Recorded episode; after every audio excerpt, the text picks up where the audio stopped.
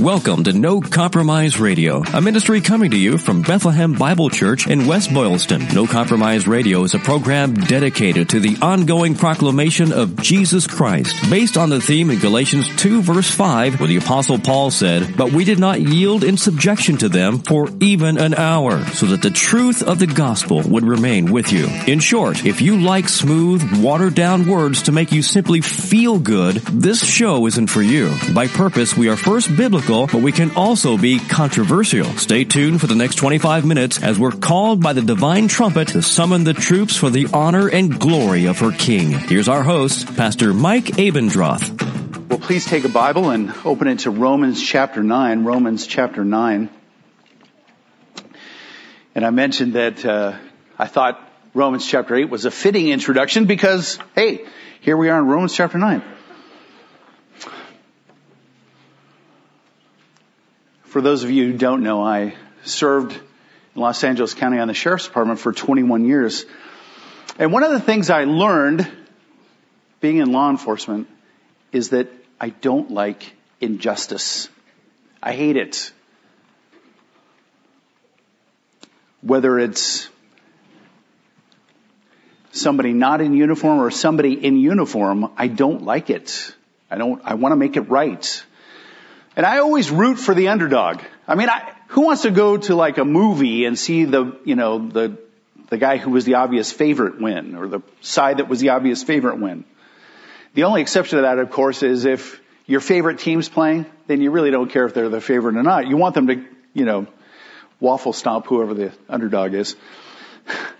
But generally speaking, not in all cases, but generally speaking, I want justice. I love justice. I like to see right prevail. Except when it comes to sin, my sin. And even the sins of others. In that case, I don't want justice at all because what is justice? The justice of God is eternity in hell. I know that's what I deserve.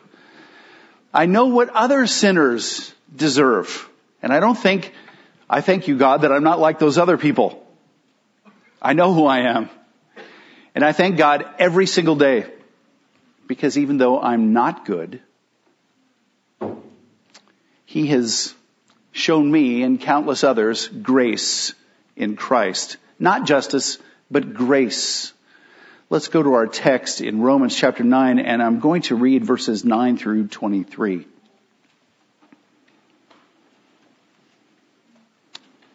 For this is what the promise said. About this time next year I will return and Sarah shall have a son.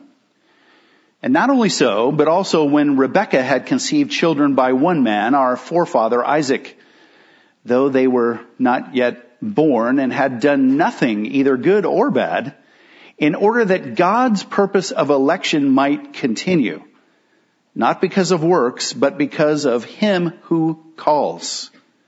She was told, the older will serve the younger. As it is written, Jacob I loved, but Esau I hated. What shall we say then? Is there injustice on God's part? By no means. For he says to Moses, I will have mercy on whom I will have, on whom I have mercy, and I will have compassion on whom I have compassion. So then, it depends not on human will or exertion, but on God who has mercy. For the scripture says to Pharaoh, for this very reason, for this very reason, for this very purpose, I have raised you up, that I might show my power in you, and that my name might be proclaimed in all the earth. So then he has mercy on whomever he wills, and he hardens whomever he wills. You will say to me then, why does he still find fault? For who can resist his will? But who are you, O man, to answer back to God? Will what is molded say to its molder, why have you made me like this? Has the potter no right over the clay to make out of the same lump one vessel for honorable use and another for dishonorable use? What if God, desiring to show his wrath and to make known his power, has endured with much patience vessels of wrath prepared for destruction, in order to make known the riches of his glory for vessels of mercy, which he has prepared beforehand for glory. Romans is, I think, Paul's greatest work. So much truth and insight packed into these 16 chapters. The first 11 are doctrinal and then the last five are kind of the practical outworking of that doctrine. In light of these truths, in light of who you are in Christ, now what? How do we respond? And the theme of the epistle, the theme, uh, the theme of Romans is found in Romans 1 verse 16. And I'll go ahead and read 17 as well. For I am not ashamed of the gospel, for it is the power of God for salvation to everyone who believes, to the Jew first and also to the Greek. For in it, the righteousness of God is revealed from faith for faith, as it is written, the righteous shall live by faith. The power of God unto salvation. Hear the gospel. It is, you have your eyes open to it and what happens? You are transformed by the power of God. And Paul establishes the universal need for that power in Romans chapter 1, Romans chapter 2, Romans chapter 3. First he starts on the Gentiles, says they all need salvation. They're all condemned. Then he goes to the Jews and says they all need salvation. They all need forgiveness because even though they had the law, they did not obey it. And he culminates that line of argument in Romans 3:23 when he says that all have sinned and what? Fallen short of the glory of God.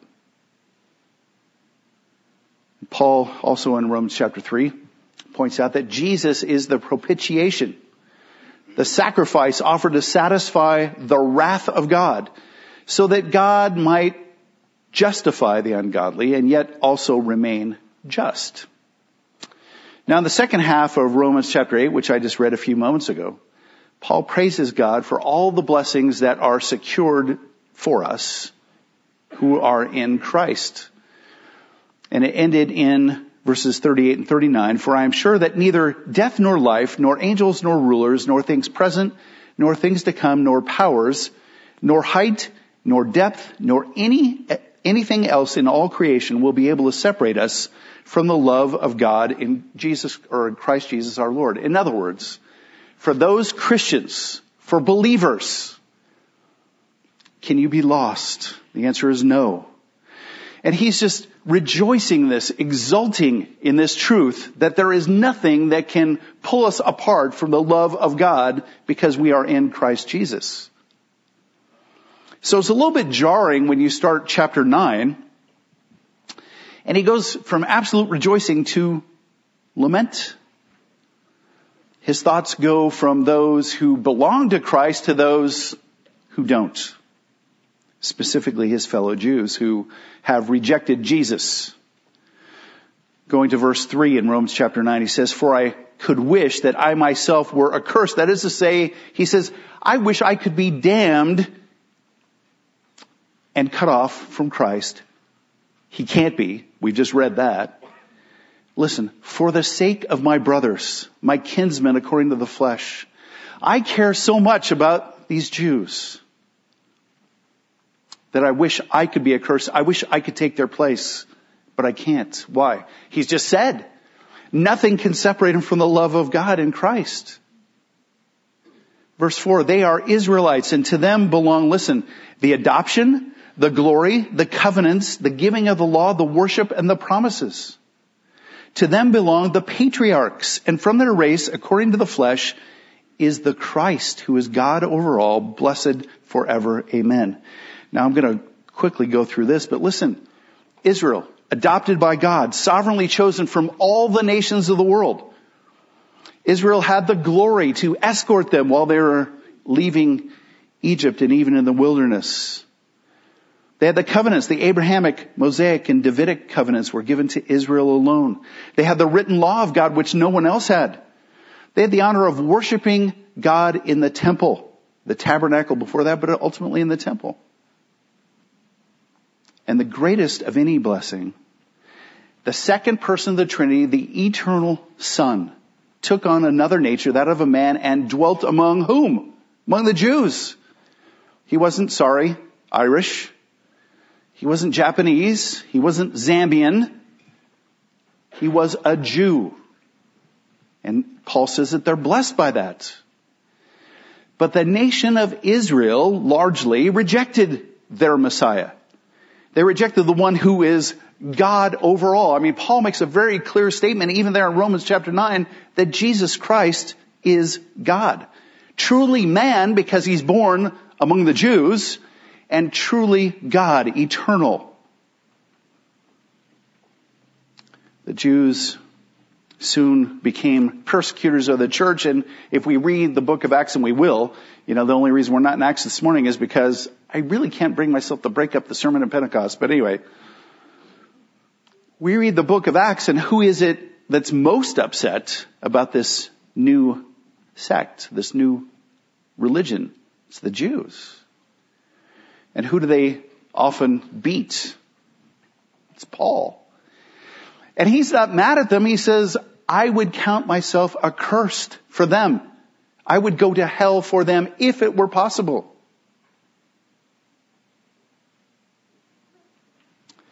This is the attitude of the Jewish nation, much of it. John chapter 8, you don't have to turn there, I'm just going to read it, verses 39 and 40.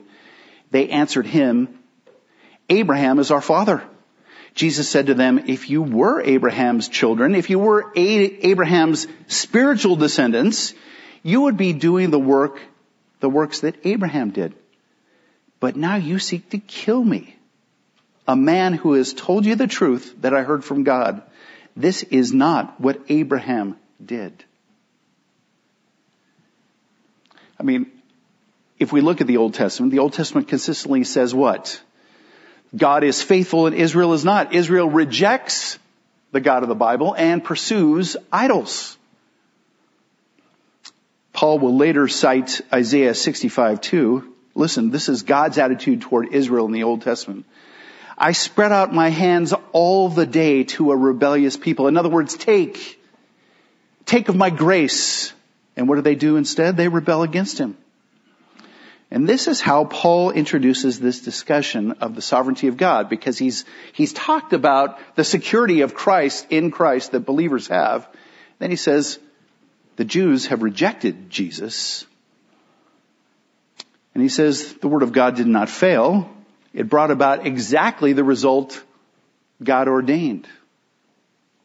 This word, this very power of God would be preached to the ends of the earth and ultimately the real Israel, the genuine Israel, would believe God and be saved. Well, what does he mean when he's talking in such terms? He means the elect, those chosen by the Father, wherever they were, in Israel or not. And this morning, as we go through our text, we have five truths, five truths that will ultimately drive us to this. Not only is God sovereign in salvation, but this is good news. It's good news. We need a sovereign God because we can trust a sovereign God. Just think of all the promises we read in Romans chapter 8. How we're secure in Christ Jesus. There's nothing that can separate us from the love of God in Christ Jesus. Why is that true? It's true because God's sovereign. If it's not true, if God's, or if God's not sovereign, then we can't trust Him. We're going to see five truths that ultimately will cause us to view the whole passage here, the whole of the sovereignty of God through this lens.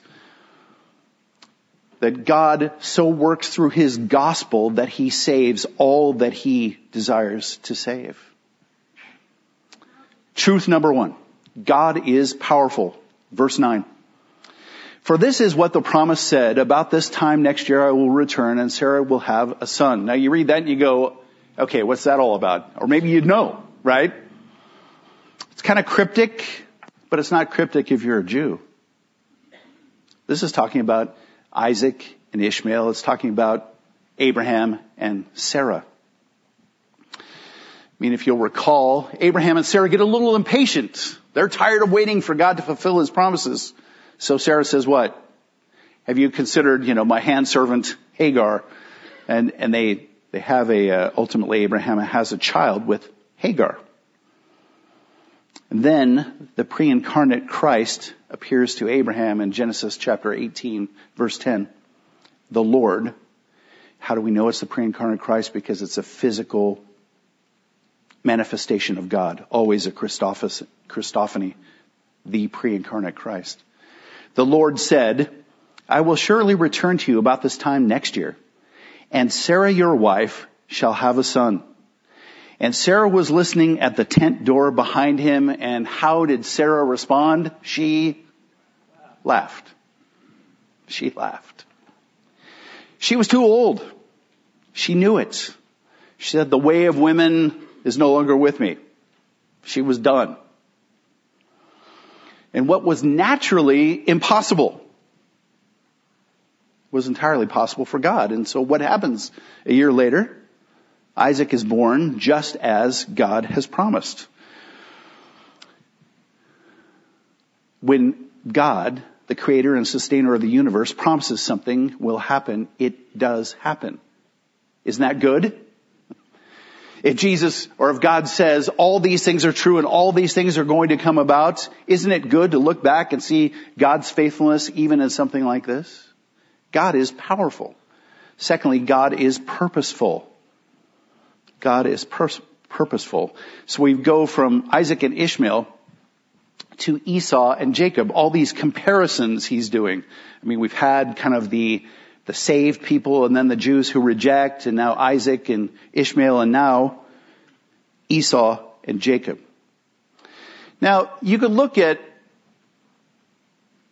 Isaac and Ishmael and say, well, you know, that's really not a fair comparison because just think about it. I mean, we know that Ishmael is He's kind of conceived in adultery. He's the result of a sinful conspiracy between Abraham and Sarah. Conspiracy, I like that. A conspiracy between the two of them and Ishmael is the result of that. So he's not the promised son. But look at verse 10. And not only so, but also when Rebekah had conceived children by one man, our forefather, Isaac. So we could say, well, those two aren't exactly equal. So if God favored the one who was actually the, the son of the promise, that would be reasonable. But Jacob and Esau is a different story. I mean, what could be more fair than twins, right? They're created on the same day. But their fates, the Bible tells us here in verse 11, were determined before they were born though they were not yet born and had done nothing either good or bad. In order that God's purpose of election, which is the constant theme of this passage, this whole section from Romans 8 on, God chooses, God acts, and that makes all the difference. That God's purpose of election might continue, not because of works, but because of Him who calls, we want to say, well, this is a more fair comparison, but ultimately fair doesn't have anything to do with it. It's about favor. It's about mercy. It's about grace. It is the result of God's purpose in election. Well, what is God's purpose in election? Why does God choose one and not another?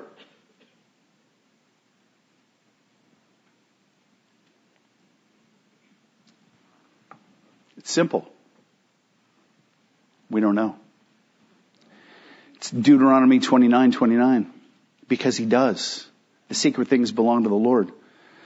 When we start trying to figure out who the elect are, we're, we're in a bad situation. I have people sometimes will say, well, how do I know if I'm one of the elect? You know, and Mike says this, do you believe? The answer is yes. Keep believing. The elect believe. Not perfectly, but they believe.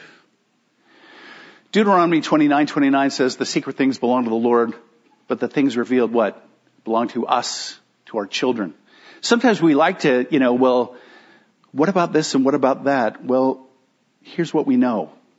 Everything that we need to know is revealed to us in this book. The things that we don't need to know are not revealed to us. Does that make sense? I think it does. Okay. So who or what made the difference when we're talking about twins? Identical twins, born on the same day, no difference between them. God did. God made the difference. Verse 12. She, the mom, Rebecca, was told, the older will serve the younger. As it is written, Jacob I loved, but Esau I hated. What's supposed to happen? We can see it right there. The older will serve the younger. That's not what's supposed to happen. The whole order of the Middle East is, if you're the firstborn, you've got it made. You're going to be given the largest portion of the inheritance. And, you know, when the father dies, who's in charge? The oldest one, which is the way it should be in every family, by the way. You only say that when you're the oldest child.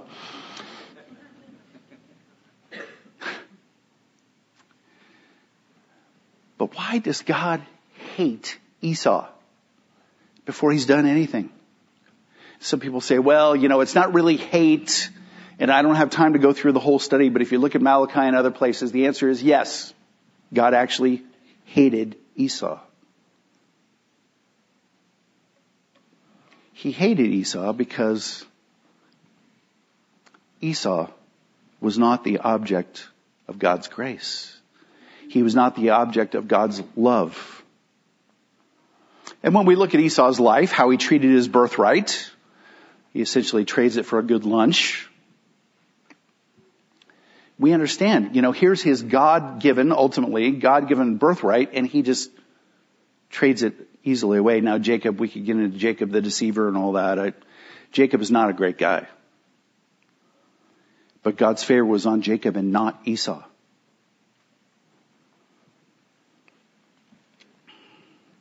And here's the truth, basic truth that we talked about a little bit in Sunday school. Shameless plug. We tend to think that people are morally neutral, that, you know, I, here's, and I'm not on you if you use this phrase or even if you've said it to me. I think so and so is searching, that they're looking, that they're seeking after God. Maybe they are, but if they're seeking after God, why is it? Because God's drawing them. We, in our minds, we want to think that people are neutral towards God. And we want to believe that God is neutral towards them. Is that the way the Bible describes it? No. We could go over and over again and find places where, you know, Romans chapter 5 where uh, those unbelievers are described as enemies. We were once enemies. Psalm 5 where it says God hates sinners.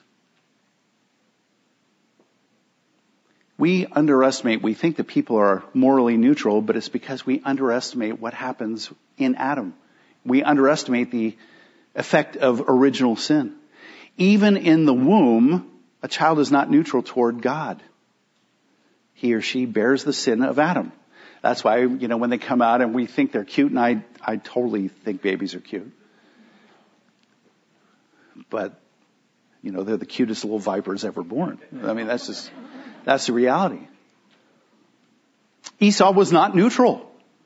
Then again, again, as I said, Jacob was not neutral either. He was a deceiver. He was sinful. But this is just as true for Jacob as it was, or as it is for any believer here today. Romans chapter 8, I didn't read this part, verses 28 to 30. And we know that for those who love God, all things work together for good, for those who are called according to his purpose. For those whom he foreknew, and I'm going to pause there for a moment, to foreknow someone in biblical terminology is to set your affections on them. What God did was he foreknows people, not events. He sets his affection. He loves them. He chooses them. He sets them aside. For those whom he foreknew, he also predestined to be conformed to the image of his son in order that he might be the firstborn among many brothers. And those whom he predestined, he also called, and those whom he also called, or he called, he also justified, and those whom he justified, he also glorified. Jacob, even his sin, God used for good, for his good for Jacob's good and ultimately for God's purposes. God is not the author of sin, but he uses secondary means like Jacob. Okay, so God is powerful, God is purposeful, and third, God is just. Sorry, there's no P here. God is just. This question arises. If it's, if we have two equal parties, Esau, Jacob, why is it that God hates Esau and loves Jacob?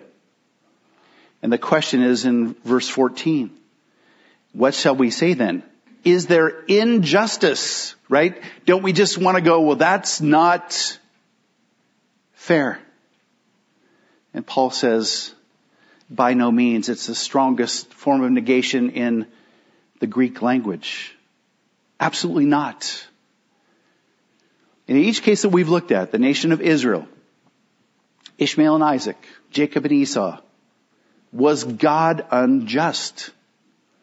One commentator said this, he said, for God to do such a thing, to favor Jacob over Esau, even though they hadn't done anything, he calls it thoroughly immoral.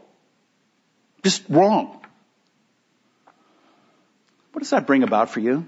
What does that make you think if you think, well, that's not fair, that's not right, that's thoroughly immoral? Here we are, we are the judges, God is on trial. That's the picture. We're going to decide that God is not fair. God is unjust. And really, it's not even that so much. For the unbeliever, as they look at this, they're not the jury. They're more like a lynch mob. They think they know what God ought to do, how he ought to act, how he ought to think, that he ought to be fair, that he's obligated to give grace to everybody. And Paul says in Stevie's, get that idea out of your head. It's foolishness. It's wrong. It's unbiblical. You're redefining God, excuse me, you're refashioning God in your own image. You're determining what is fair and then saying, well, God should be like me.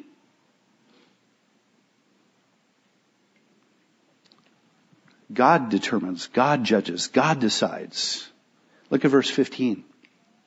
For he, being God, says to Moses, I will have mercy on whom I have mercy. I will have compassion on whom I have compassion. This is an allusion to Exodus 33. I'm going to read verses 17 and 19. If you recall, Moses asked to see the glory of God. In fact, we'll read that here. And the Lord said to Moses, this very thing that you have spoken I will do, for you have found favor in my sight, and I know you by name. Hmm. Verse 18, Moses said, please show me your glory.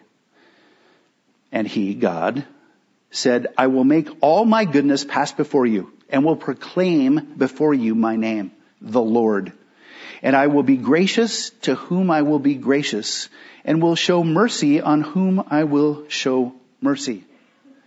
Moses asked to see the glory of God and the Lord agrees to show him a bit of it.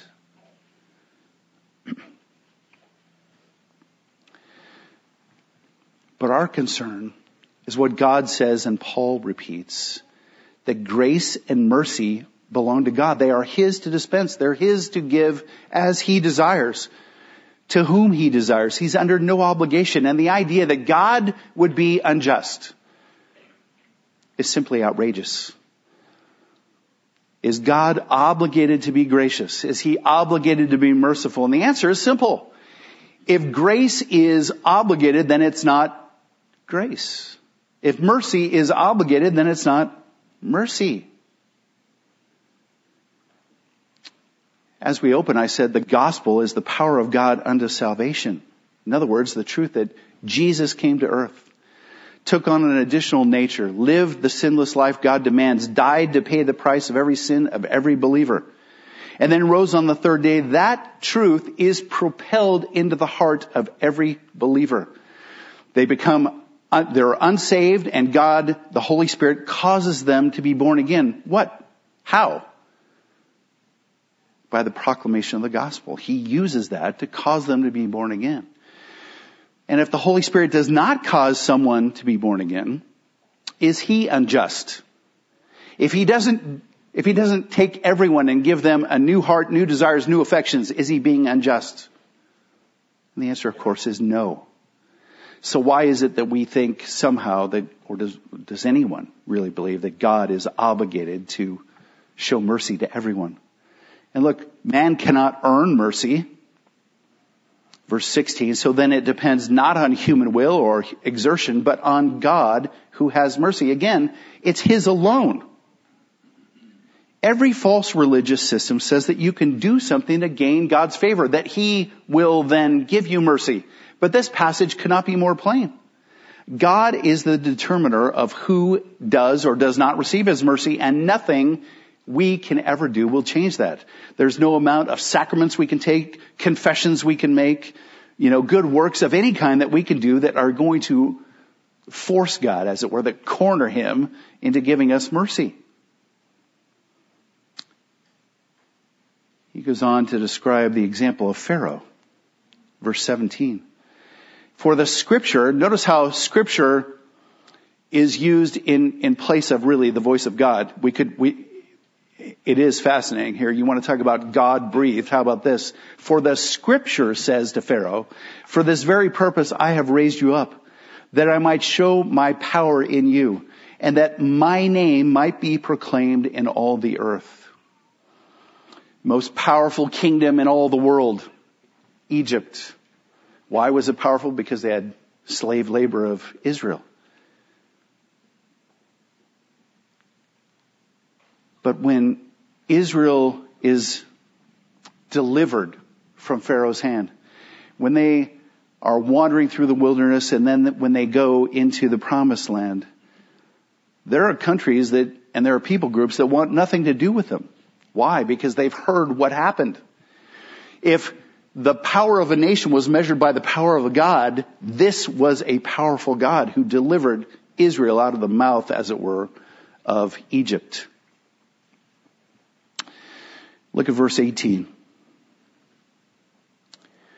So then he, talking about God, has mercy on whomever he wills and he hardens whomever he wills. Again, the mercy of God is his alone. But here we have this idea of hardening being added. Well, how did God harden Pharaoh? If we, if we went through, we're not going to go through the whole thing, but if we went through the account in Exodus, Pharaoh hardens his heart. He rejects what Moses says. He, you know, he, he, well, here's what happens. He says, Pharaoh, or, uh, Moses says, this is what's going to happen, and Pharaoh appears to relent, and then he doesn't. He hardens his heart. Every single time, then, in response, text says, God hardened him. Well, what did that mean? It means if God hardens somebody, he, he takes a little bit of the restraining grace away from them. We're not all as bad as we could be before we get saved. Some people are a lot worse than others. Well, what is the difference? It's that restraining grace of God that He keeps people from being as wicked as they otherwise would be. So when it says He hardens Pharaoh, or He hardens whomever He wills, it simply means that Instead of keeping them at this level, he pulls back a little bit and lets them be more wicked. It's uh, described over and over again in Romans chapter 1. What happens? You know, somebody sins or they, they worship the creation instead of the creator and God gives them over. We have this constant refrain. God gave them over. God gave them over. That's the restraint being removed step by step so that a society becomes more and more sinful. But God is perfectly just and He sets the standard for what just is. That some people want to set their own standard is of little matter, except when we consider what peril their souls are in. So, first, God is powerful. Second, God is pur- purposeful. Third, God is just. And fourth, God is beyond reproach. God is beyond reproach. Look at this question here in verse 19. Paul writes, you will say to me then, why does he still find fault? For who can resist his will? Okay, Paul, if what you're saying is true, if God is so sovereign in salvation, if He is the giver of mercy, if He's the giver of grace, if He's the determiner of who's going to be saved and, or not, then how can He judge anyone? If He's that sovereign, how, why is He going to punish anyone? It's not their fault. No one can resist His will. As I consider this, it reminds me, reminded me a little bit of, you know, this is kind of like the argument uh, of a little child. Because it's like this, yeah, I don't know if anybody's ever had this experience. But as a child, you're throwing something around either in the house or in the backyard. I guess here in New England, it's usually in the house because you have like what? We have about three months where you can go outside. so they're throwing something around the front room and, you know, crash, something breaks. Well, I didn't mean to break it well, okay, but you know, throwing the football around in the house is, you know, a little hazardous. I don't care if you are Tom Brady the third or whatever, you know.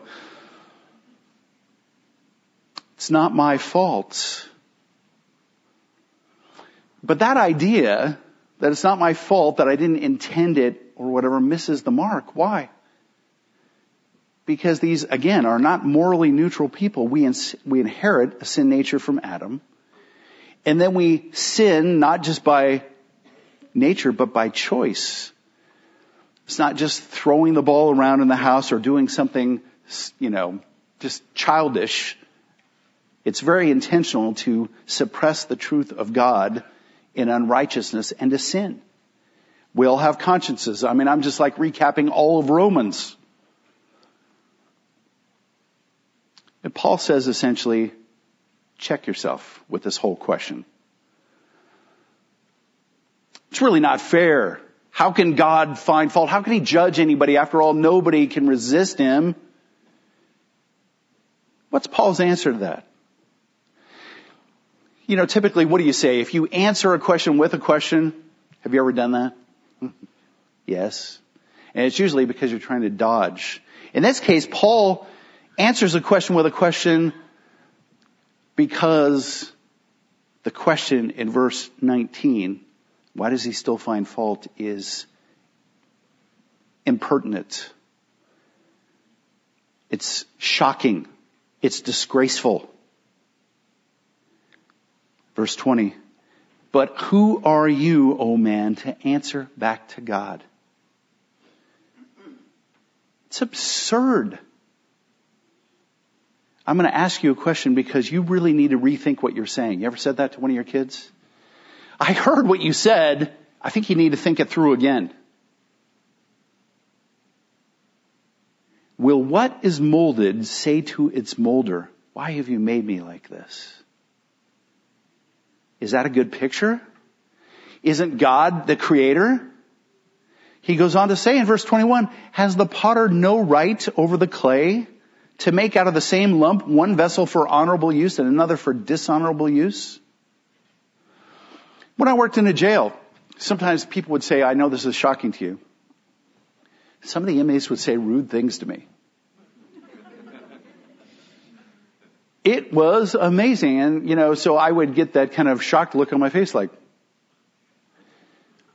a lot of times, depending on their size, walk up to them and I'd just go, pull the sleeve of their jumpsuit and I'd go, you know what?